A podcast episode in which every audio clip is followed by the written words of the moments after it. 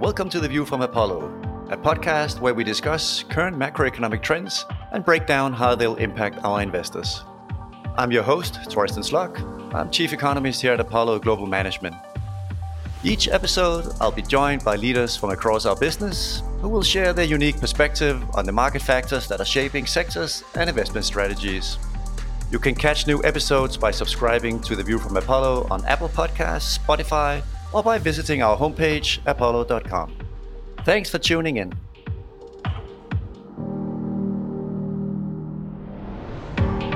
Hi, everyone, and welcome to the latest episode of The View from Apollo. I recently joined Nic Millikan, Head of Investment Strategy at CAIS, on his podcast, CAIS CXO, to discuss inflation, rising rates, and a divergent macroeconomic environment. Tune in now to hear the episode, and as always, thanks for listening. Welcome, everybody, to season two, episode seven of the CAIS CXO podcast series. I'm your host, Nic Millikan, head of investment strategy here at CAIS. And today I'm joined by a very special guest and someone that we're very excited to have on board, Torsten Slok, chief economist at Apollo Global Management. Torsten, welcome. How are you going? Very well. Thanks so much for having me. Excellent. So let's talk about this. You're chief economist at one of the most well renowned uh, private equity firms in the world. How did you get to where you are? So, uh, well, the long story is that uh, I studied economics in university and then I did a PhD in economics. And in that process, I spent a year at a US university. And one of the professors told me, well, you should do an internship at the IMF in Washington, D.C. And I did that. And after that, I worked at the IMF for four years. Uh, then I worked uh, for one year with a bank in New York. Then I worked for two years with the OECD in Paris. And in 2005, one of my former colleagues from the IMF asked me if I wanted to come back to the US, and in this case to New York, to work for Deutsche Bank, where I worked for 15 years. And then two years ago, uh, I started talking to Apollo. I had been speaking to them, of course, for many years about markets, about the economy. And uh, now that I've been here for two years, it's just been very exciting, uh, very interesting. A lot of things going on in the alternative asset management space. So um, it's uh, been a very uh, exciting and interesting journey, and uh, it's been very interesting to go from the sell side to uh, the buy side and seeing some of the things that we are looking at in alternative asset management. Yeah, it's definitely an interesting time for alternatives in general, but the broader economic environment is actually shaping up to be quite interesting. We've obviously got tightening here in the US and globally. Um, but what made you make that move from an IGO like an like the IMF or the OECD into the private sector? Like, was there something specific that you thought there was more opportunity, or that you could apply your trade a little bit more? Was there something, a passion that was driving you? Yeah, no, that's a really important question. I mean, at many uh, government institutions like the IMF and the OECD and, and the Fed and the ECB, there are a lot of resources. There are a lot of very smart people, uh, very highly educated, incredibly knowledgeable about really anything in the global economy. Uh, for example, the IMF has 1,000 economists on staff. Uh, so uh, there's a lot of skills and a lot of interesting debates and seminars and discussions. I just felt that um, in many cases I was asked, and this is the type of work that you do in those organizations, uh, I was asked to do a report and come back in four or five months with an answer. Uh, and in some cases, uh, unfortunately, things move either against or with or away from whatever topic that we were working on. So I would like, uh, and I was interested in the hamster wheel spinning a little bit faster. So that's why um, a lot of the things in financial markets, a lot of the things uh, that you, of course, also cover here on on this uh, great uh, show uh, were really attracting me in the sense of uh, well we can maybe not come with a complete six months or five months answer to this question uh, but maybe we can come up with a little bit faster answer and therefore have a discussion here and now about how should we think about this problem that inflation is too high or the Fed is raising rates or there's some geopolitical uncertainty or commodity prices going up. How should we form our views about those different trends that are happening? So the answer was that um, I was attracted to uh, the speed and, and the intellectual curiosity of how is the process of thinking about and the thought leadership process in terms of thinking about financial markets um, uh, in financial markets and that's what made me jump to the private sector from the government sector Okay, interesting. So you touched on a few things that are driving markets right now, market themes and trends, and you know you've highlighted three key themes for your market outlook uh, right now, which is the permanence of inflation, that you think there's going to be more Fed hikes coming, um, and that Fed QE is obviously ended. And I want to touch on each of them um, and the ramifications for the market. But you believe that over 2022, we'll see higher rates, wider credit spreads, and less support for equities. So, starting with inflation, Torsten, um, both headline and core inflation are meaningful above, meaningfully above the Fed's 2% target. Um, the Fed long held on to that narrative of transitory inflation, maybe a little bit too long last year. Um, but what did you see at that time that led you to believe that inflation was more sticky than the Fed had initially thought. No, that, that's right, Nic. This is, and I, I, in my view, I think this is absolutely the, the number one issue. In other words, the first domino brick for thinking about asset allocation, not only in public markets, also in alternatives, is really all about what is your outlook for inflation. And exactly as you're highlighting, initially, inflation was just really transitory because there are four factors that are driving inflation higher at the moment. Number one, supply chain problems. Number two, energy problems. Number three is that wages are going up. And number four is that home prices are going up. The two first things, namely supply chain and energy, those things are temporary. And what I mean by temporary is that eventually, I know it will take quite some time, both on supply chain and definitely also on energy, before those things get squared out. But the way we measure inflation as a 12 month window, almost by definition, we will, after and initially we thought a few quarters, now it might be up to a year. We will eventually begin to see the supply chain problems go away. And as bad as the energy problems are today in terms of supply and demand continuously moving up after COVID is going away, we will also eventually get some solution to the energy issue in terms of, therefore, energy prices at least beginning to stabilize and ultimately beginning to go down. And that was initially what the Fed spoke about, namely that we have a transitory inflation problem, and they were really mainly talking about supply chain and energy. The problem was that we moved from a transitory inflation problem to a more permanent inflation problem now, because in the meantime, we reached full employment and wages have of course gone up and the employment report that we got for March showed wages growing more than 5% year over year, which is much higher than the historical average of 3%. So wage growth is very strong at the moment across all indicators, both on average hourly earnings, also on the employment cost index, on unit labor cost, whatever indicator that you look at for the labor market, wages are going up, the unemployment rate is low. So that's a more permanent problem that really only can get resolved if the Fed begins to raise rates and cool down demand, demand in the economy, demand for labor. And finally, home prices have also been going up, and that's also a more permanent problem in the sense that the latest data from Case-Shiller shows that home prices are going up almost 20% year over year. So that's also something that really can only get fixed, if you will, if the Fed gradually, or at the moment more quickly, begins to raise mortgage rates and cool inflation down. So the short answer to your question is that we moved from a transitory temporary inflation problem, and the Fed was right to say that this was temporary, to now having a more permanent inflation problem. And during that process, of course, the Fed has begun to say we got to hike rates faster and faster and faster, and that's exactly as we speak the reason why the market is beginning to price in more rate hikes because that inflation problem has just become more immediate. With now the latest inflation data in very plain English is telling you inflation is eight percent, and the Fed has a target that inflation should be two. So that's obvious. That's much, much higher than where they would like inflation to be. And that's why the Fed and the market is now talking so much more about we need to tighten financial conditions, we need to hike rates.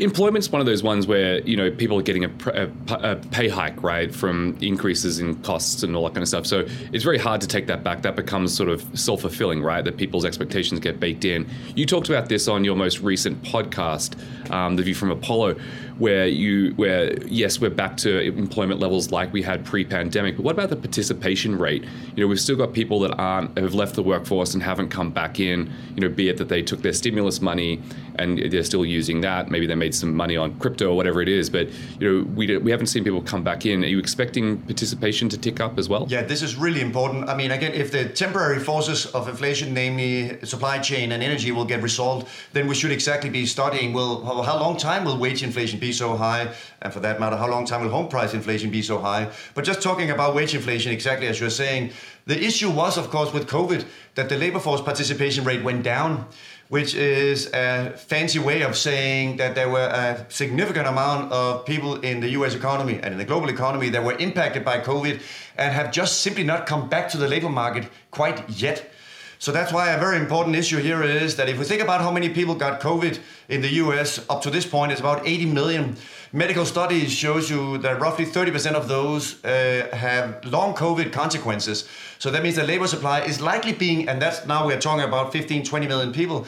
Therefore, the labor supply is likely being held back by a number of people still being impacted by COVID. And that's probably a very important reason why wages are going up that there's just a lot of people who are still not able to come out and take a job. We have seen with wages going up, we have seen more people come back to the labor market, but we're still seeing very strong wage growth in the data that we've had for the last three months in the employment report, also from the Atlanta Fed measures of wage growth also going up similarly. So to your question, it becomes very important for us to think about how quickly will the participation rate come back up? In other words, even if wages going up is not enough to get people to come back to the labor market. Well, maybe this is still an issue that's impacted by long COVID and by COVID implications, either because of people themselves having long COVID or suffering from long COVID, or because some family members, parents or grandparents, or your children, uh, meaning that your daycare or your childcare is not fully up to where they were before. So there's a number of very important really uh, unknown things going on in terms of how quickly can we get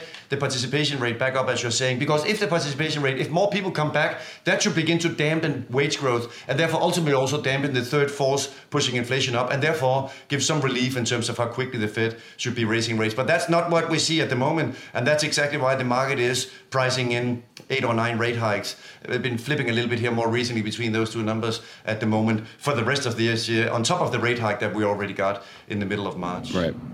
Yeah, so you mentioned commodity prices, Torsten. So JPM came out and said they see a potential for 40% upside in commodity prices if investors start using commodities themselves to hedge this inflationary pressure now that it's more persistent.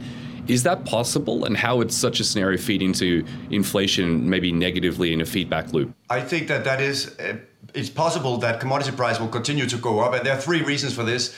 First of all, uh, of course, uh, the uh, situation in Ukraine uh, magnified a lot of the supply chain problems in the global economy, not only on energy, of course, from Russia, but also on wheat and other commodities. We also had some issues in nickel markets, uh, uh, of course, in late February. So, one first answer is that there's certainly a lot of upward pressure on commodity prices, in particular, of course, in energy, on the back of sanctions and all the issues that have gone into the lower supply in energy markets relative to demand still being very strong. Uh, the second reason is that on top of that, we already had supply chain issues, not only from Ukraine and Russia, but supply chain issues globally that also were pushing up on uh, commodity prices. Because as we came out of Omicron and COVID and things are gradually getting better and global demand started going up, then commodity prices, because of rising global demand, combined with the supply chain problems, should also still be moving higher. And the third and final reason why there are reasons to be uh, uh, constructive on commodity prices is exactly as you highlight that more and more investors are looking at a situation well, if rates are going up in the front end, and now with the Fed running down the balance sheet a little bit faster, that's also pushing rates up in the long end of the yield curve. That means that fixed income in treasuries and in rates is becoming less attractive. And if there is inflation, the textbook would tell you that you should be buying real assets. And one real asset that you could be buying is, of course, to buy commodities. So there's a list of reasons why I think that it does make sense to be constructive on commodities. And one very important point on the first argument is, of course, that the issue of commodities going up is not as such driven by what's happening on the ground in Ukraine, but it's really happening more on the sanctions side. And if sanctions are likely to stay here for potentially quite some time, potentially at least at least until the end of this year, and maybe for several years, that's certainly also something that will continue to create uh, more downward pressure on supply of commodities, and therefore more upward pressure on commodity prices. Does this accelerate the green transition, though? I mean, I think back in the day, the oh, you know, 18 months ago, the argument was that commodities were just so cheap. So comparatively, you know, the cost of clean energy was you know on par. But you know, we have this infrastructure in place.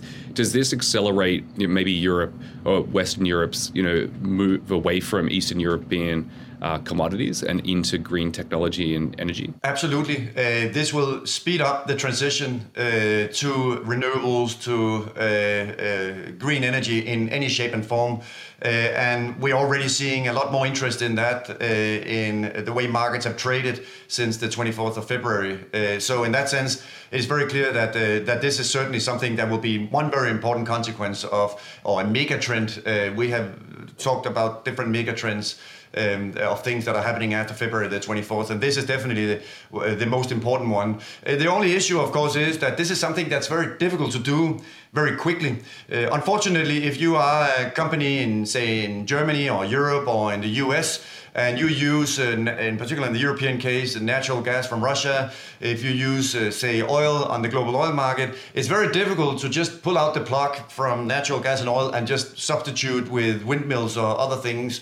Uh, so, in that sense, that transition also requires a lot of infrastructure investment, a lot of uh, investment, broadly speaking, across the whole uh, spectrum of the energy transition. So it's a very broad theme that really is not only about oil prices and prices of natural gas, but really is also a lot about investment, even in something as broad as commercial real estate and infrastructure and real assets more broadly.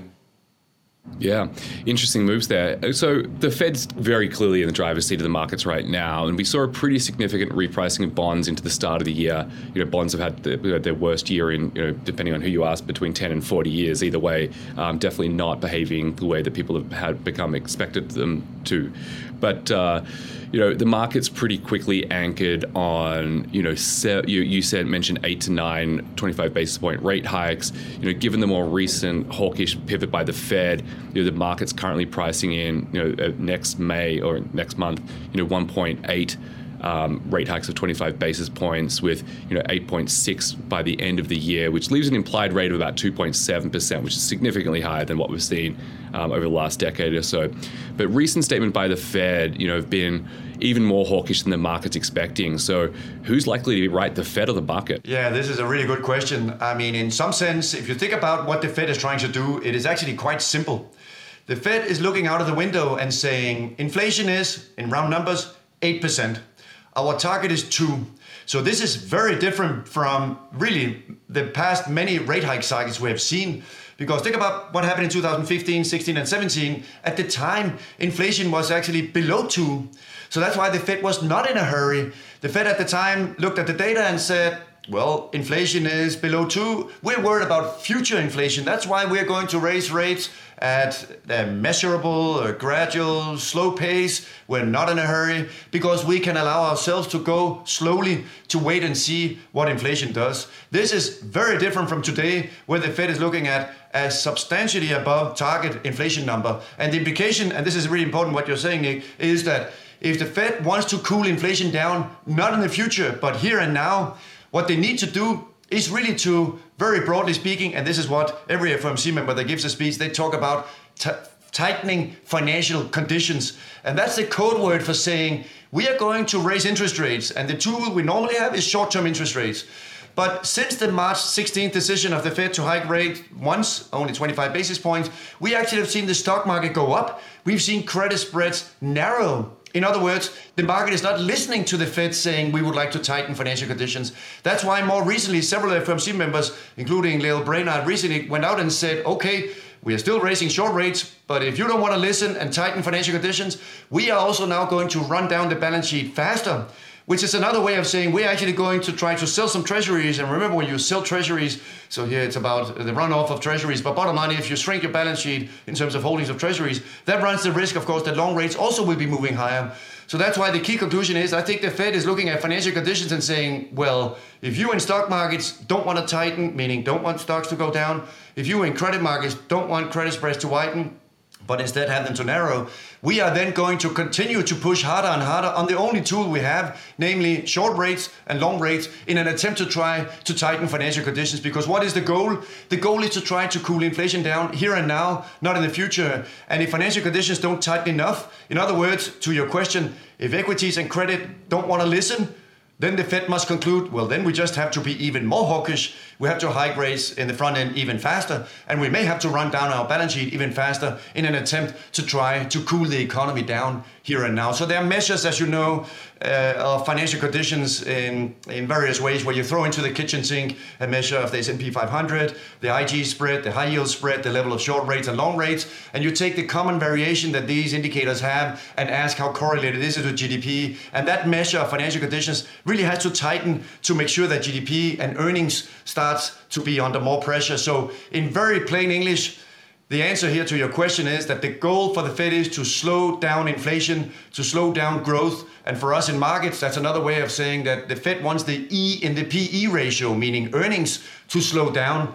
And that's a quite worrying outlook for me when I think about what's the outlook for equities and what I think about is the outlook for credit. So the short answer to your very great question is that I think the Fed is very keen on getting inflation under control at almost any cost because Volcker did that in 79 and in the 80 recession and they have been saying very clearly even if this comes with a recession we gotta get inflation and inflation expectations down because we don't want the US to turn into an emerging market where inflation and inflation expectations become unanchored because that comes with much higher costs than the cost of having a very brief recession to get inflation under control. So the the, the, the, the bottom line is there is a very important disconnect between what markets are trading and how markets are trading, particularly in equities and credit at the moment, and what the Fed wants to achieve. It's a pretty aggressive pivot, though. I mean, it's the market, you know, sort of calling BS on the Fed that they're actually going to go and do this. like forward guidance is obviously a policy, an unconventional monetary policy that the Fed's been employing since the, the, the financial crisis, and you know, we're seeing that's almost exactly what they're doing. They're trying to re-anchor expectations that you know the market's saying, well, we're going to go ahead and you guys are going to come back in and you're going to be the buyer of last resort always. Is that not the case? We got we've, we've seen a very significant shift in Fed policy here. I think, and that's absolutely right. And so you could definitely ask, what's the rush? I mean, why are they so worried? And, uh, and as we just spoke about, there are some reasons why inflation should be coming down. So those things should start to go away. So maybe we'll not have 8% inflation. It should be going down to like uh, 4, 5, 6 over the next uh, 6, 8 quarters. I think that the reason why the Fed feels this urgency now is that first of all, there's a smaller issue that inflation expectations in five-year, five-year break-evens and in financial market 10-year break-evens have actually started to go up. So the Fed is a little bit worried that financial markets are beginning to worry about that the Fed does not have inflation under control. As much as that's really, really important, I think that that's a little bit secondary relative to the most important thing, and that is the simple observation that we all feel and all see with our own eyes. It's becoming more expensive to fill gas on your car. It's becoming more expensive to buy food. It's becoming more expensive to buy a used car, a new car. It's becoming more expensive to buy a house. And all this is beginning to have very significant implications on consumer sentiment. Consumer sentiment indicators are literally at the lowest level in 10 years. And you ask the question, well, the unemployment rate is at the same level it was pre-pandemic, namely around 3.5, 3.6. So that's a really low and very tight labor market. And we just spoke about wages going up. Why are consumers not saying, wow, everything is great? Why are consumers saying, no, everything is getting worse and worse? Because they're getting more and more worried and they're getting more and more impacted by inflation. And that's the Fed's ultimate fear and nightmare, namely that inflation expectations begin to spill over, that consumers say, well, I just simply can't afford things. I got to cut back and potentially cut back a lot. And likewise, well, if I can't afford it and the labor market is very tight, maybe I should be asking for much higher wage increases and therefore wage inflation expectations start to go up. So it really is this risk, and I don't say this lightly, that US inflation and US wage formation really risks turning into what we normally in emerging markets have seen in decades central banks try to get inflation and inflation expectations under control. Because once the horses out of the barn with inflation and inflation expectations, it can become very difficult and very, very expensive in terms of GDP, consumption, and where the economic outlook is if inflation expectations are unanchored. So, and you could say, well, this is a little bit of an academic fear but the worry at the Fed is that this academic fear comes out with the genie fully out of the bottle. And then the problem is, how do we get this under control given how incredibly difficult this has been, in particular in emerging markets, but also in past history once inflation became too high. So that's why I think that the Fed is very keen. And this is also why Jay Powell has been saying that Paul Volcker was uh, one of the greatest civil servants ever, because Paul Volcker managed to say, I am willing to risk and basically have the cost of a short uh, recession if it comes at the benefit of getting inflation under control again. So we should expect that the Fed continues with the uh, very hawkish uh, outlook until the market stops fighting the Fed and uh, comes around to it. That's absolutely right. right. And that's really important because normally you and I would say, well, there is a Fed put that if markets go down, mm, then right. the Fed will basically step back and say, okay, we're now going to turn more dovish because we can't have stock markets going down. That creates wealth effects. Consumers are going to spend less. That's going to create problems for GDP. But in this case, the Fed put is just not there because there's a much more immediate problem, namely that inflation out there is dramatically at 8%, dramatically above the Fed's target of 2%. So that's the starting point. That's why I think that investors across all asset classes, not only uh, so far we've only really mainly spoke about public markets, but also in private markets, is really important to have that thought process of how do we get inflation under control, because that's the first domino brick that drives all asset allocation decisions, in my view. Yeah, I mean, we've been talking about this as financial professionals for years, right? The Fed put should the Fed's third mandate be to support, you know, risk asset markets, and I don't think anyone agrees that that's true. And we're finally getting what we want, which is a return to normalized monetary and, and fiscal policy. And you know, now people are saying, well, we want that put option. But anyway, yeah. let's move on. Torsten, you and I could talk about this for a long time. But another area of disconnect that you've noted um, is between the rates and equity markets. And you've pointed to the breakdown and correlations between the MOVE index and the VIX index, so implied volatility across those markets. You know, what does that mean to you? And what does that really mean for risk assets? Yeah, this is also really important because this is linked to this issue that inflation is a major issue for rates. It's a major issue for the Fed. So as a result, we have seen swaption vol, the MOVE index, volatility in fixed income go up because people are beginning to debate. And remember, implied vol measures with options that people are putting real bets with real money on what is the outcome of where we're going in the future. And volatility in short rates and volatility in fixed income is now so elevated that it's at levels that we saw during COVID in March of 2020. So that's telling you that there's a lot of disagreement, a lot of uncertainty about what is the Fed going to do, what will happen to inflation. People are with real bets putting money on either inflation is going to be a problem for a long time. Other people are putting money bets on no, no, inflation will go away and it will very, quickly, it will no longer be a problem because the dispersion of views is telling you that where we are going in terms of outcomes is a very, very wide distribution. So that's what rates markets are telling us. If I now instead turn and look at VIX, VIX is slightly above 20, and that's actually been going down. It's almost as if equity investors are saying, oh, this thing about inflation, that has nothing to do with us. That's an issue just for rates. That's just an issue for, for the Fed. That's not really important for me in equities. I think that still equities will continue to do well. The problem is, and the reason for this disconnect, that exactly as you're highlighting, is that I think that equity investors, this is just the way we are organized in financial markets, equity investors really have a horizon of the last and the next earnings season. Very rarely do I speak to equity investors where they talk about the earnings season in, in two years' time. They say, What was the last earnings season? And the answer to that is that it was reasonable. And what is the next earnings season? It's probably also going to be okay, maybe a little bit weaker because wages are going up, energy prices going up, cost for distribution and logistics, which makes up around 12% for the average corporate of cost, is also going up. So that's supply chain problems. But still, it looks like in the short term things still are okay. But bond investors don't have the luxury of only looking forward to the next earnings season. If I'm a bond investor, I need to have a horizon of two, three years, and in some cases a lot longer. So that means that I think that it simply has to do with the way that we are organized, that the equity market tends to have a shorter horizon. And that's just the way it is, because the last earnings season is my benchmark for how I think about the future, whereas bond investors need to have a lot longer horizon. So that's why I think that this disconnect is telling you that, yeah, in the near term, things are okay. That's why the Fed is raising rates. But as a bond investor, if I think about eight, nine rate hikes, and if I think about the Fed running down the balance sheet faster and long rates continuously going up, I think that in the next 12, 18 months, that runs the risk that we might have a sharper slowdown. It could be a mild recession, but with that sharper slowdown, it will also become the case that therefore rates should be lower. But that discussion, and to your question, and the disconnect between equities, in other words, what is the narrative? I mean, at the end of the day, in financial markets, stories are told about what's going to happen in the future, and the story that's being told in equities is just very different from the story that's being told in bond markets at the moment.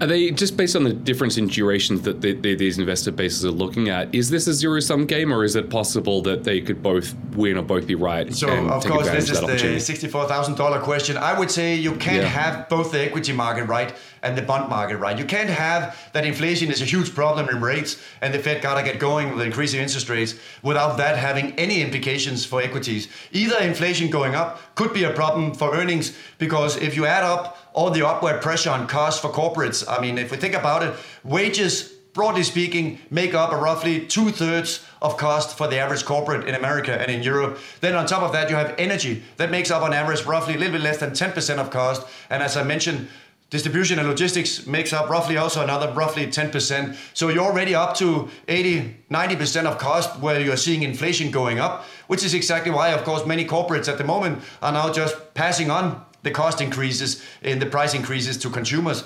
The issue is that, well, if that keeps on creating inflation, then of course the Fed is going to step even harder on the brakes to really slow down revenue growth, ultimately with the idea of slowing down inflation. So the answer to that great question is that I don't think it is consistent what we're seeing in equity markets with what we're seeing in rates markets. You can't have with one hand that inflation is a big problem over here, namely rates for the Fed, and with the other hand for equities, oh inflation, that's not a problem. I don't really worry about that either inflation is a problem or inflation is not a problem. So in that sense, we will find out over the next several months what the right answer is, depending on how big a problem inflation is. It could be that equities are right. I happen to believe that the rates market is right, that inflation is a bigger problem. But there is, of course, therefore, this scenario where we will find out going forward, where we will see if it at the moment is it the bond markets that are priced right, or is it equity markets that are priced right.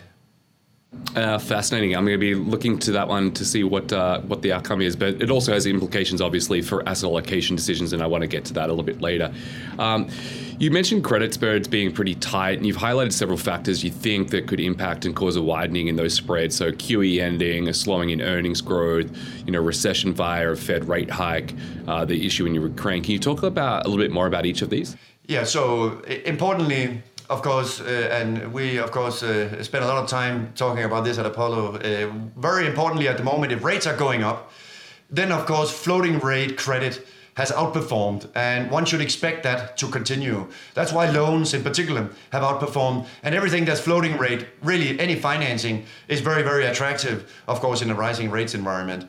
Of course, when it comes to IG and high yield it's a little bit more complex, but the short answer is that, we have seen after 15 years of very easy monetary policy, both through very low front end rates, a significant amount of QE, not only in the US but also globally, that we have seen significant support to US credit markets from QE. So that's why now that QE ended here uh, in March, of course, it's not a surprise that we should begin to think about well, if we have been arguing, all of us, that QE from global central banks has been so helpful for holding rates down, for narrowing credit spreads, and for boosting the stock market, well, then we should probably expect that no, when QE ends, we should probably expect the opposite to happen, and that's exactly what's happening. Rates are going up. Credit spreads have not quite widened as much. They widened a little bit, but now they've been coming in, so it's been a little bit more bumpy recently. But the bottom line is the credit spreads, of course, are at risk of now widening further because this call it artificial liquidity support that came not only from the US, from the Fed, also from the ECB and from the Bank of England.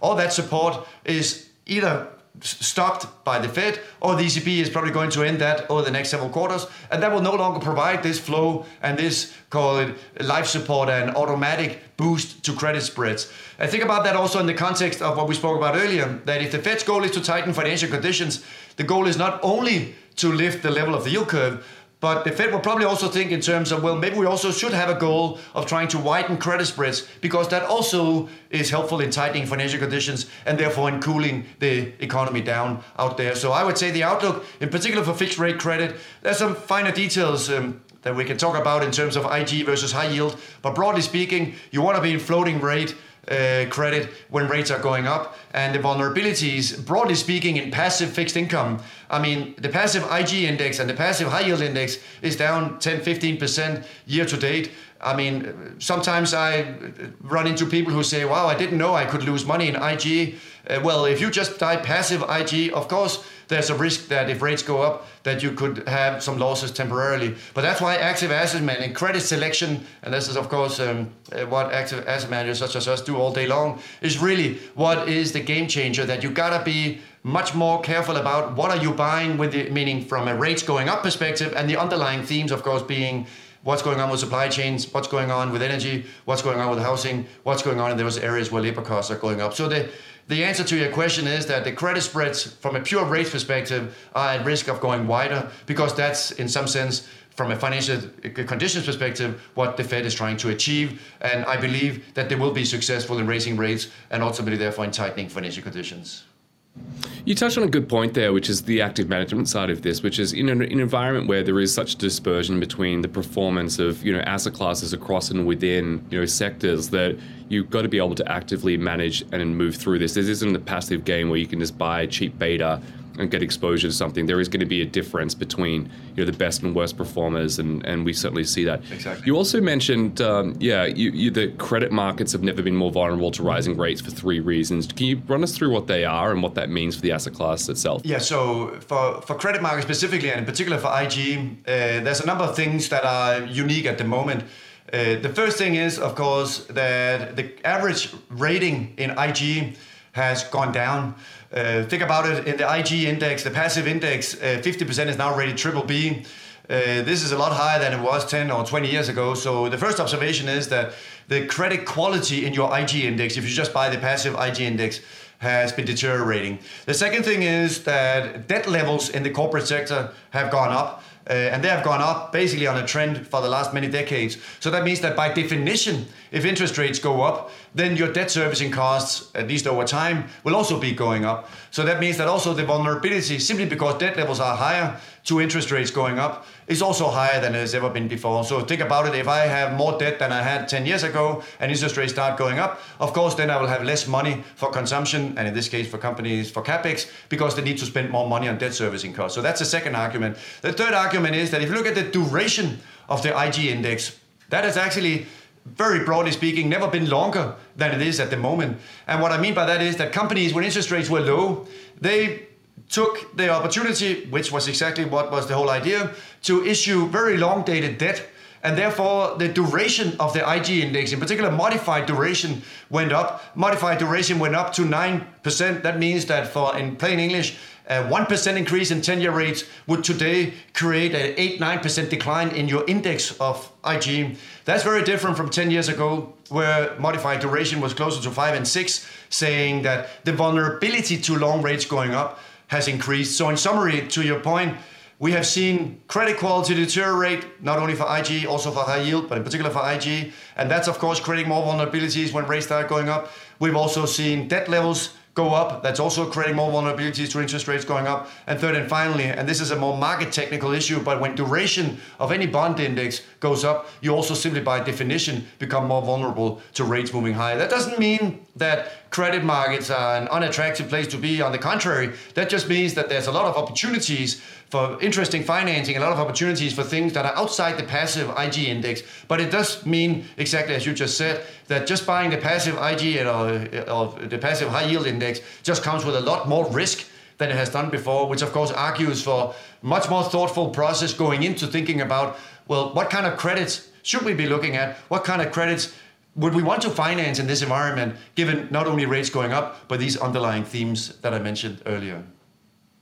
So you did another great point that you make. If duration is eight nine percent, we've already seen that US ten year move by 115 basis points year to date already, and it's offering a yield of two. So you've wiped off four years worth of income with just the the, the deleterious contribution exactly. of duration to the value of the portfolio. So I don't think uh, you know if you ask any client out there, you know, is the risk in your corporate bond portfolio well you've just wiped off four years of income. So hopefully, you know, you've got some other savings there to, and to that, draw that's on. Exactly to, the, that's exactly right, Nic. That's the vulnerability from just buying the passive index. You could buy the passive index and go away for two years and then come back and have a look at it. And normally you would be cutting your coupons. In a normal environment, that has been giving you a steady stream of income. But the risk is in a rising rates environment, which we have now, and will probably have for at least the next at least the next several quarters. Then, of course, that runs the risk that you get both the duration impact and also, of course, the spread widening, which therefore, as you say, uh, will then come with uh, uh more significant drawdowns than what you have seen essentially since uh, the financial crisis in 2008 and 9. So that's why inflation, and this is the main, very important backdrop again, is the first domino break, the first really important game changer for asset allocation at the moment. Yeah, and add eight percent inflation to that, and real rates on corporates are looking pretty dismal right now. Um, so it's not surprising we're seeing people look look uh, look a little bit more broadly for options. So Torsten, we're coming up on that time here, and we've talked about a lot of really really great stuff. And I don't want to like boil all of this into one question, but I'm going to boil all this into one question. So taking it all together, what does this mean for public and private investment opportunities going forward? So uh, let's talk about what the real issues are and the three things that uh, we have, the three broader themes that we have talked about. The first theme is inflation. The second theme is rates going up. And the third theme is volatility. So if we think about what the asset allocation implications are of those three themes, inflation first, and let's just talk about alternatives and uh, private investments. Well, if I think about inflation being a problem, the textbook would tell you you should buy real assets. You should be buying real estate, infrastructure. You should buy energy transition. You should be investing in assets that have long duration cash flows, things that are uh, call it from a gravity perspective, as far away from rates and from public markets and as far away as you can from inflation going up. So that's of course real assets, and in the public space, that's of course gold and commodities, as we also spoke about. But all that of course also feeds into investment decisions when it comes to uh, when we think about infrastructure and energy transition uh, and real assets more broadly. So I say the first theme and the first asset allocation implication is inflation is high, that's creating issues, and that's creating, therefore, these investment implications both on the public side and on the private side. The second thing is rates are going up. Well, and that's of course linked to inflation, but rates going up has its own asset allocation implications. Because rates going up, of course, means that you should be in floating rate product, you should be in high grade alpha, you should be in products that are high uh, investment grade to make sure that you are invested in credits that get through any mild recession that we might be getting. And that, of course, requires, again, active asset management. Uh, of course, either, of course, on the private side, or, of course, if you want to do it and, and do the asset allocation decision, which, of course, is hard to do on the public side. But on the private side, the opportunities also come up because there are, of course, a lot of financing opportunities that comes with this all this turbulence and all this uh, risk that comes with uh, rates going up and the rates environment still moving higher. So the second answer to your question is that from a pure asset allocation perspective, I would have in mind, well, if rates are going up, I should be in floating rate product and what is interesting in terms of doing that both on the public and on the private side. And the third and final thing is, of course, volatility is high. We spoke about the difference between volatility in fixed income markets relative to an equity market.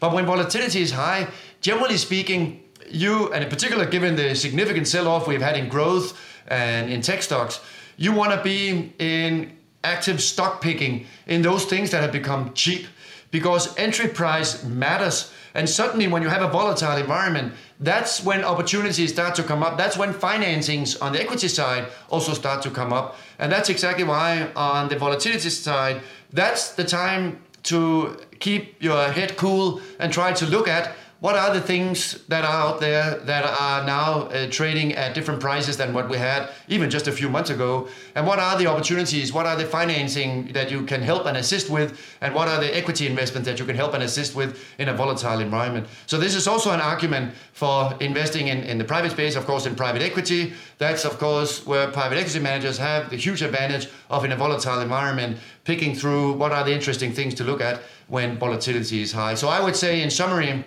the major themes that should drive asset allocation at the moment should be what is the impact of inflation on my pie chart as an asset manager? What are the implications of rates going up on my pie chart? And what are the implications of volatility persisting because of this uncertainty about how much will the Fed raise rates? How long time will inflation continue? And the fact that the market and the Fed are on different uh, pages right now, just ba- based on you know, expectations of interest rate hikes going forward. So, a lot to unpack there. Um, Torsten, this has been fantastic. I hope you appreciated what my green and white uh, shirt in in honor of Apollo and your your corporate colors there. But how can people follow along with you? Obviously, you're on the ma- the major business news networks quite uh, quite often. But is there any other way people can stay up to date with your thought leadership? Yeah. So getting back to and maybe squaring the circle here, what you asked about in the beginning. I mean, my job at Apollo is to talk to LPs and investors. And I do one-on-one meetings. Uh, we do a podcast. Um, uh, we also publish uh, outlooks for markets and about asset allocation. So the short answer is uh, reach out to your Apollo sales contact and uh, we will be more than happy to engage and uh, discuss uh, any of the things we talked about here or the outlook for markets going forward.